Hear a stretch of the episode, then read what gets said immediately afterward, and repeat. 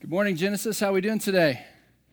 Doing well. Sorry, I had to get all my all my stuff out here. I'm a little out of breath. How, how out of shape do you have to be to be out of breath to move that little? Wow. Well, hey, it's good to be with you this morning. If you're new today and you by chance came last weekend when we didn't have water, I just want to say thank you so much for coming back. We really appreciate that you're here, and I hope that you'll join us at Intro to Genesis after our second service today. We'd love to meet you there. Um, so, for those of you that don't know me, my name is Jerry. I'm the campus pastor here, and I am known far and wide for my skills as a handyman, okay? And a few weeks ago, my friend Sam just laughed at me. Gosh, Sam, come on. Um, a few weeks ago, my wife came to me and said, Hey, I've got a project that I want us to work on together in our boys' room. And I thought, Okay. And then she said, It's okay, I've got a picture from Pinterest to show you. And guys, I don't know if you've ever had this happen, but I thought, Oh, good. Pinterest, okay, good. She handed me the phone. I thought, uh, oh. And it was, it was like the world's easiest project. I knew immediately, I've got all the tools to do this. I know how to do this one. And so I just want to show you here's the finished product right here. It's a shelving unit in our boys' bedroom, complete with at the bottom there, you see that little Lego building area? Isn't that nice? Right? Now, if you're handy at all, even in the least, you're like, that's no big deal. It's the easiest project ever. I know. But here's what you need to know I have a little bit of a track record, okay? I take the simplest projects like this and I make them complicated. I don't mean to, it just happens. And this really simple project would be no exception to that rule. So we start putting up the brackets on the wall, and that goes along okay. And we put the little shelf holders on there, and then we get all the measurements for the shelves. And then I get to use this really nice saw that my in laws gave me a couple years ago for Christmas. And so I start cutting shelves with this guy. Cut the first shelf, great. Cut the second shelf, great. Cut the third shelf, and then something magical happens. Check this out. Oh, yeah. I cut the power cord. Yeah, isn't that great? And so, um, I didn't really know what to do. There was a spark, there was a sound. My wife just walked away. And so I'm a, I got a little news for you. That's why I hate home improvement projects right there, because that is how they always end up without fail. It doesn't matter how simple it is. I do something like that, and here's the thing it makes me feel like an absolute failure. I get really mad. I am not proud of any of this. This is like confession for me, okay? I get really mad. I get really frustrated. I do and say things that are embarrassing, and I feel like an absolute failure. And no one likes to feel like a failure, right? I mean, by show of hands, does anybody like that feeling of knowing that you're failing at something or getting ready to fail at something? Of course not, right? Of course not. And it's but here's the thing: you got we got to we got to give ourselves a little bit of grace because failure is just part of life, right? I mean, is it possible to go through life and not fail at something or not fail at many things all the time? And I bet if we went around the room right now, we could tell all kinds of stories of the ways that we failed in the past or ways that we're failing right now. And so maybe for some of us, it would be like a diet or a workout routine that we've meant to start, we've talked about starting, or we have started, but every time you stand on the scale and you see that number, all you see is the word failure. You're not winning at this. Um, just by show of hands, are there any parents out there that feel like you're failing with your kids? Okay, good. I, thank you, Paul, for raising your hand. I thought I might be the only one here today, right? Like failure and parenting, they just seem to go hand in hand, don't they? You just you're so afraid of all the ways that you're messing your kids up. Uh, maybe it's the constant disappointment you feel from not living up to your parents' expectations, or it's the fact that you don't feel like you fit in anywhere ever, at work or at school. There is you just don't have your people, and you feel like a failure. Maybe it's the pain of a relationship that you thought was going to last forever or a career path that went up in flames. Whatever it is, whatever it was, whenever you think about it, whenever you're in it, there is a sick feeling in your stomach. And there is a sting of humiliation that follows. And it's just, oh, pain, it's such a painful thing to experience failure. But here's a question what about the other side of things when it comes to our spiritual life? When it has to do with our relationship with God? Have you ever failed there? Because you hear pastors like me talk about how good and loving and kind God is, and we say things like, yeah, He sent Jesus into the world as, as, his, as a man, as a son, to die for all of our sin and failure. You can trust Him. But here's the thing if you know you the way I know me, I know that part of me, and all I see is a failure, how could God not see me as a failure too, right? And I, I don't think I'm alone in feeling that way. So here's my question What do we do with that? Do we just let that failure define us? Do we just take the hit and kind of pretend through the rest of life that everything's going to be okay? Or do we just embrace the fact that we're a failure? Or is it possible? Do you think maybe it's possible that God could meet us in our moments of failure and He could actually use them to redefine our future? Do you think that's possible? Think of your worst failure ever. Would it be possible He could use that for something great in the future? So today we're kicking off this new series. And we're going to be talking about those areas in life, those situations in life that have the potential to define us in all the wrong ways. You know, like when you feel lost and there's nowhere to turn. You're desperate and there's no hope on the horizon. Or you feel like a failure. There's no hope for the future. You, you have just screwed it all up. Well, here's the thing I, I find this fascinating. Thankfully, Jesus knew. Jesus knew that life has a way of beating us down. And in his most famous sermon called the Sermon on the Mount, he begins with these words Blessed are the poor in spirit. Now, if you're like me, you've probably thought, poor in spirit, what exactly does that mean? I've wondered that. But here's the thing I made a discovery. Eugene Peterson, in his paraphrase of scripture called The Message, he says it like this You're blessed when you're at the end of your rope. And you might not know what being poor in spirit means, but I bet I don't have to explain to you what it means to be at the end of your rope, huh? Because it means you're at your wits' end. You're frustrated about the situation that you're in. And it doesn't seem like there's any good options to get you out. You don't have any energy to fight your way out. The only thing left to do is to wave the white flag of surrender and just admit defeat. And failure is one of those things in our life that can get us to the end of our rope and it just seems hopeless. And I know you've been there before. You're human. I've been there before. I feel like I'm there all the time. But here's what I want you to hear me say today, and I mean this. We are in really, really, really good company. Because there's a man who knew Jesus better than any man that ever walked the earth. He was one of Jesus' best friends, and failure for him wasn't just a daily occurrence, I think it was like a lifestyle. His name is Simon Peter. He knew Jesus better than anyone. And what we're going to see as we look through his life today is there was failure upon failure upon failure. And every time he failed, Jesus showed up to say, Hey, I'd like to help you with that. We're going to be looking at one of my favorite, actually, this is my favorite story in the Gospels today because you're going to find yourself in this story. I promise you. If you want to follow along, we're going to be in Luke chapter 5. You can click there on your phones or turn there in your Bible. And the Bible's around the room. That's going to be on page 714, Luke chapter 5. Now, I want to give you a quick side note.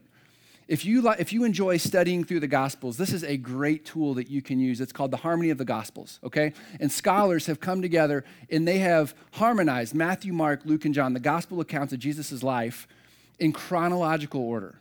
And here's why this is so cool. When you read the Gospels chronologically, what you discover in early in John chapter 1 is that Peter was one of the first four men that got to know Jesus before anybody else knew who Jesus was. And he got to know Jesus, and then Jesus invited him and a few guys to go to a wedding in Cana where he changed water to wine. And then Jesus went to their hometown of Capernaum to hang out with them for a while.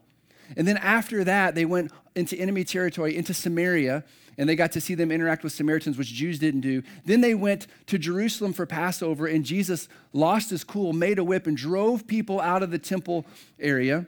And then they joined Jesus into his hometown of Nazareth, where, where they thought everybody would receive him well. But you know what happened? Jesus almost got stoned to death and thrown out of town. And so here's what's really cool. When you piece the Gospels together like that, you realize before Jesus ever invited Peter or any of his buddies to follow him, he said, Why don't you come and see what I'm all about first? I want you to know what you're getting yourself into. And here's why this is so important. Everything that I just told you took place over a year and a half, 18 months of traveling around with Jesus and getting to know him. And here's why this is so important. Because if you were to open up today the Gospels of Matthew or Mark, very early on in their accounts, you're going to see this story that reads just like this. It says, One day Jesus was walking along the shore of the Sea of Galilee, and he saw four brothers fishing on the shore, and he said, Follow me, and I'm going to teach you how to fish for people. And they said, Well, let's do that. And they leave their boats and they leave their nets. And two of them left their dad in the boat and they went and followed Jesus. And when you read it, you're thinking, well, that doesn't make sense. They don't even know him. Here's the thing when you piece it together chronologically, They had known him for a year and a half. They were making a very informed decision, and they said, Let's go learn how to not fish for fish, but how to fish for people. And here's where the story gets so interesting. Because in Luke chapter 5, Luke shares a story with us that happened after that. And we don't know if it was a few days, we don't know if it was a few weeks, we don't know if it was a month, but guess what? All those guys went back to fishing. They're all around the Sea of Galilee, and Jesus is there. And I want you to pay very, very, very close attention to what happens. Find yourself in this story. So Luke 5:1 says this One day as Jesus was standing by the lake of Gennesaret, that's another name for the Sea of Galilee, the people were crowding around him and listening to the word of God. So Jesus at this point in time had become a rock star. Everywhere he went, there were crowd upon crowd of people that had come to see him to, to hear his teaching.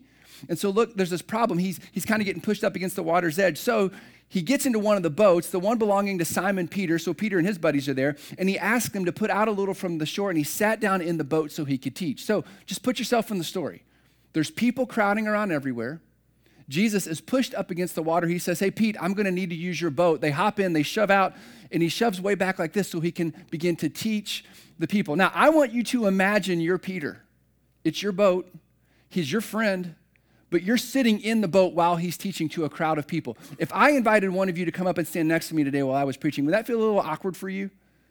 Would you wonder, like, what do I do with my hands right now? Jesus, like, what am like, just picture, imagine being Peter sitting in that boat, listening to him teach. And then after he teaches, who knows how long Jesus taught? After that, look at this, verse 4. When he had finished speaking, Jesus says to Simon, Put out into the deep water and let down your nets for a catch it's almost like he's saying, Hey, Pete, you love to fish. Like, this is what you do for your job. We've never been fishing together. We're in your boat, we're on the water. Let's go catch some fish. And look at Simon Peter's response in verse 5 Master, we've worked hard all night and we didn't catch anything. But because all the people are watching on the shore, and because you kind of seem like you know what you're talking about most of the time, let's go and we'll let down the nets. Now, I want you to imagine you're Peter. We already know they fished all night, they didn't catch anything.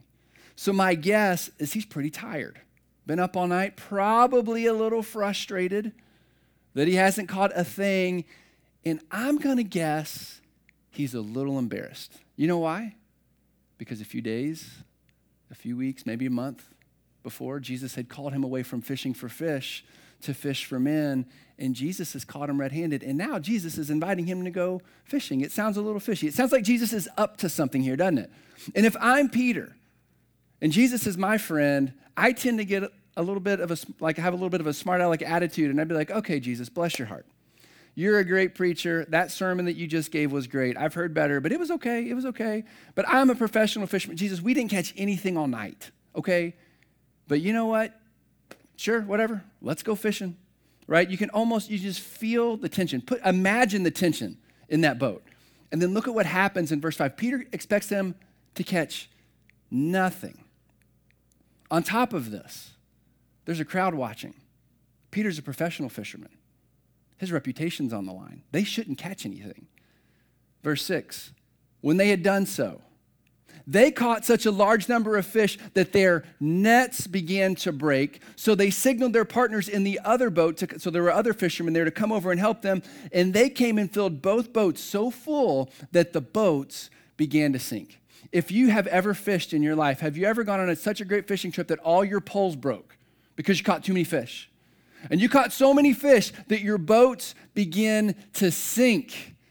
These guys are professional fishermen. I guarantee you they have never had a catch like this before. And my business degree says what you do in a situation like this is you sell all those fish and you buy bigger boats and you buy stronger nets and you invite Jesus to go fishing with you every time you go because this is retirement. You could open a food truck. Jesus can change water to wine so people can, you make a little money there and then you catch all these fish. You're rich. You are set for life. And I just imagine at this moment in time, Peter and his buddies high fiving and celebrating. And this is it. Like, we have finally figured out how to do this thing. And look at Peter's response in verse 8. When Simon Peter saw this, he fell at Jesus' knees and said, Can we please go fishing again tomorrow? Will you please teach me how to do the thing that you do so well? That's not at all what he says. Go away from me, Lord, for I am a sinful man.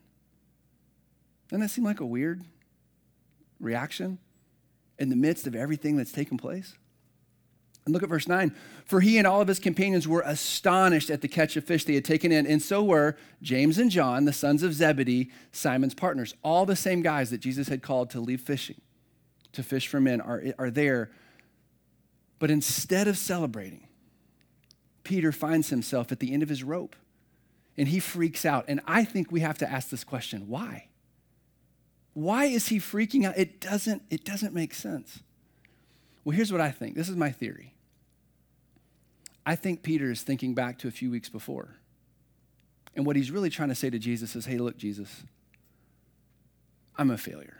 Okay, you've you called me to do something else, and I have not been obedient to you. And I know it, and you know it. I'm sinful. I'm a sinful man. You don't want to be friends with a guy like me. Look, Jesus, I just mess everything up in life. This is just another example of what this looks like for me. I've given up on me. You should give up on me. Let's just part. Let's just part ways.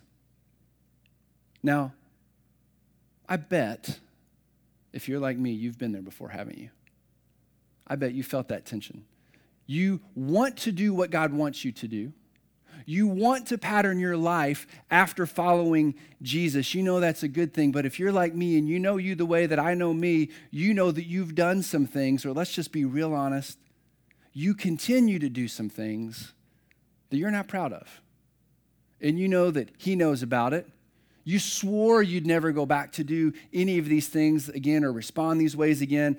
And so, what you really want to say in your prayer time is Jesus, look, I know that you can forgive anyone of anything, but I don't think you, I don't forgive me. I'm a failure. You shouldn't forgive me.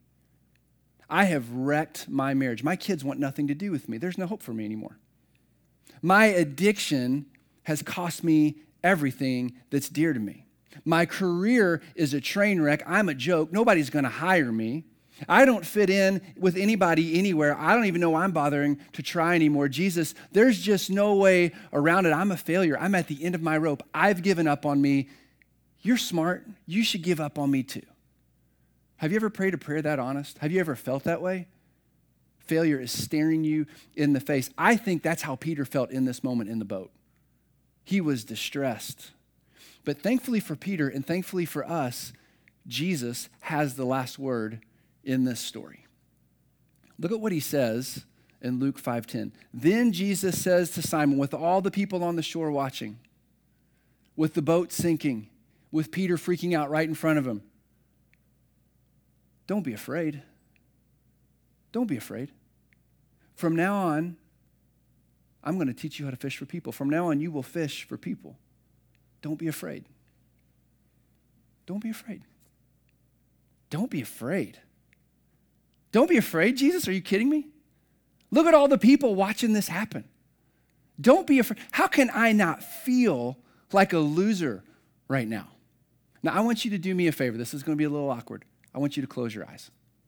Close your eyes. And I want you to imagine you're Peter, you're in that boat. I want you to imagine your tone of voice. I want you to imagine how you, if you're like me and you talk with your hands, you're flailing your hands and you're talking to Jesus. Now I want you to imagine what Jesus is going to say back to you. When he says, don't be afraid, is he harsh? Is he condemning? Is he sarcastic? I think if Jesus is who he says he is, if Jesus is who the gospel writers tell us that he is, I don't think he's any of those things. I think his voice is calming. I picture him reaching his hand out and putting his hand on Peter's shoulder and saying, Don't be afraid. From now on, I'm going to help you. I know you feel like a failure, but you don't have to be afraid. I don't see you the way that you see you.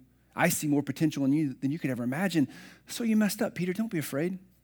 This doesn't have to define you, Peter. And if you're willing to work with me, I can use this failure to redefine your future. You can open your eyes. Can you imagine how freeing it would be to hear Jesus say those words to you? Imagine what it would have been like for Peter to hear those words from Jesus. And maybe the most important thing that Jesus wanted Peter to take away from this incident out there on the boat that day can be summed up in this very famous quote. And it's simply this failure is an event, not a person. Failure is an event, not a person. Failure in our life is inevitable. It's guaranteed to happen. It is an unfortunate and harsh reality of living in this broken world. But even though failure is going to occur in our life, Jesus says, look, it doesn't have to define you, especially if I'm with you. I can use this for something. And I think that this is what Jesus was reinforcing to Peter that day. Now, when I cut this cord off of this saw, I had to finish the product, project, okay? And I began the long walk of shame to my friend Brad's house. He lives a couple houses down from me. Brad's a contractor. He's got every tool under the sun. He should have a tool rental agent. I, I, he would make lots of money if he would just rent tools to me. So I walk down and I'm like, hey, Brad, can I use your saw? I had a little problem. He's like, sure, sure, sure. And he gets it out. And I just feel, I grew up in a church tradition where you confessed your sins to people. And so I was like, probably important for you to know that I just cut the power cord off of my saw just like a minute ago. And he smiles at me real big as he's handing me the saw. And I thought, he's going to bless my heart. Here it comes. My friend Brad's going to bless my heart. And he goes, oh man, me too. And he holds the cord out and he shows me where he's cut it off and where he has restrung it himself, rewired it himself. And I felt like a little bit of less of a failure. I thought, oh man, like Brad, he's like Superman. He did that too. I, I, I think this is what Jesus wanted Peter to feel. Hey, look, this is just one thing. Don't, don't lose your cool over this one thing. And so here's the question How was Peter going to respond to Jesus' invitation to not be afraid? Well, look at verse 11. So they pulled their boats up on shore and they left everything and they followed him. Not just Peter, but all of his buddies. They pulled their boats up on shore and they left all the fish, all the boats, all the nets, and they began following Jesus in a new and different way. Now, that's a good story right? Isn't that the way you want your story with failure to end? Don't be afraid. I'll help you. Oh, awesome. Let's, okay, Jesus, show me how to do something different. And then you just move on with life. So let me ask you a question. Do you think that Peter was done with failure? Not by a long shot. Fortunately for us, not by a long shot. And if you read throughout the Gospels, you're going to see Peter's name mentioned, I think, more than any other disciple. And he's always trying so hard to get it right, and he gets it wrong. To his credit, Peter was the only disciple that got out of the water to walk, out of the boat to walk on the water, but very quickly his faith faltered, and Jesus said, "Oh, Peter, you have little faith." Later, uh, there was another time when Peter was with two of his buddies on a mountaintop with Jesus alone, and Jesus reveals his full glory to them in a private showing. And Peter gets so excited. He's like, Oh, we should live here forever. And the voice of God speaks from heaven and says, That is my son. Listen to what he says. Can you imagine being rebuked by God, the voice of God? Wouldn't you feel like a failure? This is Peter's life. The night that Jesus was arrested, they're arresting him. Peter takes out his knife and cuts a dude's ear off. His name was Malchus. Jesus picks the ear up, puts it on Malchus's head, heals him, and says, Would you put that thing away? This is not how this is supposed to go. Guy can't win. He told Jesus just moments before that, I will never deny you, Lord. And then later that night, he denies him three times. And the last time he denies Jesus, it was to a middle school servant girl.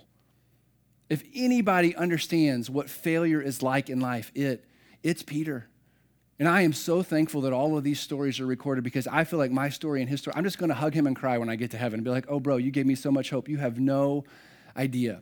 Because I always feel like I'm saying the wrong thing at the wrong time in the wrong way. I always feel like I'm overreacting as a spouse or a parent and I'm messing things up. I feel like I'm underperforming at work. Failure doesn't seem like an event for me, it feels like a lifestyle. And I'm so thankful for these words that Jesus says to Peter. And I have to imagine all those times that Peter messes up. I think he went back and just thought, okay, Jesus told me not to be afraid. He was going to show me how to do something better. And so this week, I want to challenge every one of us to do something really unique. I want to challenge us to get alone in our quiet time. And I want you to think of the area or the areas of life where you're failing. And I want you to ask Jesus how, he's, how, he would, how he would finish this question for you, or how he would finish this phrase. And you can jot this down in your notes. Don't be afraid. From now on, I will help you What's he going to say? Don't be afraid. For, uh, from now on, I'm going to help you. And, and pray and say, Jesus, how would you fill in that blank for me? And maybe he'll say, Don't be afraid from now on, I'm going to help you be the spouse that you promised to be. From now on, don't be afraid. I'm going to help you parent your children with love and grace. I'm going to help you keep your anger in check when you're coming unglued. Don't be afraid. I'm going to show you how to work with integrity. I'm going to help you overcome that addiction that enslaves you. I'm going to help you find that perfect person or people that can take good care of you. Don't be afraid. I'm going to help you live out my purposes in your life. Now, that might sound too good to be true, but if Jesus did that for Peter, I think he wants to do the same thing for us. Now, there's one more story from Peter's life that I think sums up his whole journey with Jesus and failure. And this is fascinating. I, I learned this this week, and I just think this is the coolest thing when you study the Gospels, Matthew, Mark, Luke, and John, the stories of Jesus' life, Matthew, Mark, and Luke, they all end their Gospels the same way. Jesus rises from the dead, he interacts with his disciples, he teaches them, and then he ascends into heaven. That's a pretty big way to end it, right? He floated into heaven and said, Here's the mission. John, in his Gospel, ends differently. John ends by telling a story in his last chapter, John 21 of an interaction that Jesus and Peter had together. So I'm going to set the scene for you. It's been about a week, 10 days since Jesus has resurrected. You've got to see your friend come back from the dead the way he promised. You know he's the Messiah. No one can destroy him, right? And so Peter finds himself hanging out with six other disciples Seven of the remaining 11 are together in one place and they're trying to figure out what to do with their life. And I want you to see what Peter decides to do in John 21 3. This is two years after the, the event in Luke 5, after they went fishing, right? Two years later, after the resurrection, John 21 3, Peter says, I'm going out to fish. Uh, okay, Peter, why don't you, sure, why don't you do that? That sounds like a terrible idea. Why not? You've just made a whole string of terrible, terrible ideas your whole life. And you would think that one of these six guys that are with him would be like, I don't think that's a good idea, Peter. Don't you remember like two years ago when we did that and he proved to us that we shouldn't do that? Look at their response. When Peter says, I'm going out to fish, they'll say, they said, Oh, we'll go with you. That we'll go with you. What a great group of friends, right? They don't hold each other accountable. They don't stop each other from doing the things that maybe Jesus had said, don't, don't, get, don't get distracted. They all go fishing, and look at this. They went out and got into a boat, but that night they caught nothing. And this is where this story in John 21 starts to sound a lot like the story that happened two years before in Luke 5. And then look at what happens next in verse 4. Early in the morning, Jesus stood on the shore, but the disciples didn't realize it was Jesus. And he calls out to them, Friends, have you caught any fish? No. No. Who's that jerk on the shore? Why is he taunting us, right? I mean, put yourself in this story. They're tired, they're frustrated. The last time they did this, this is exactly what happens. And then the guy on the shore that nobody knows who it is says, Oh, I've got an idea from way over here on the shore. Why don't you just throw your nets on the other side, you dummies? See what'll happen. And look what happens. When they did, they were unable to haul the net in because of the large number of fish. And here's what is so fascinating about this story to me. Instantly, Peter knows that's Jesus. He's caught me red handed again. And the last time this happened, he started whining and crying about what a failure he was. But you know what he does this time? He leaves his buddies in the boat. He jumps into the water and he swims to Jesus as fast as he could. He's not focused on being a failure anymore because I think he had learned a very important lesson. When Jesus is at your side, failure is an event that he can use to redefine your future. And maybe Peter went fishing that day because he didn't know what else to do with his life. Maybe he assumed, I've denied him three times. He's not going to want anything to do with me. I'm just going to have to go back to the thing that I had done before. Maybe he was at the end of his rope and he didn't have a plan and he thought, I, I just, this is it for me. Or maybe he just wanted to go fishing. I don't know, but I think when he jumps into the water that day, he leaves all of his buddies with all of those fish. He knew failure is an event that he can use to redefine my future. I want to be with him. And I think the same thing that's true for Peter is true for us when we face failure. Now, if you keep reading through John 21, again, this is so interesting. Jesus reinstates Peter, he forgives him three times for denying him three times. And they have this really interesting conversation, and Jesus says, Peter, here's what I want you to know from this day forward. In John 21 19, I want you to follow me. I can use all your failures to redefine your futures, but you have to follow me. You have to do it. I want to show you how to do something different. And so I don't know where this story hits you today. I don't know where you struggle with failure. I don't know what it is, but I, do you believe that Jesus would want the same thing for you? He's that good to Peter. Would he be that good to us?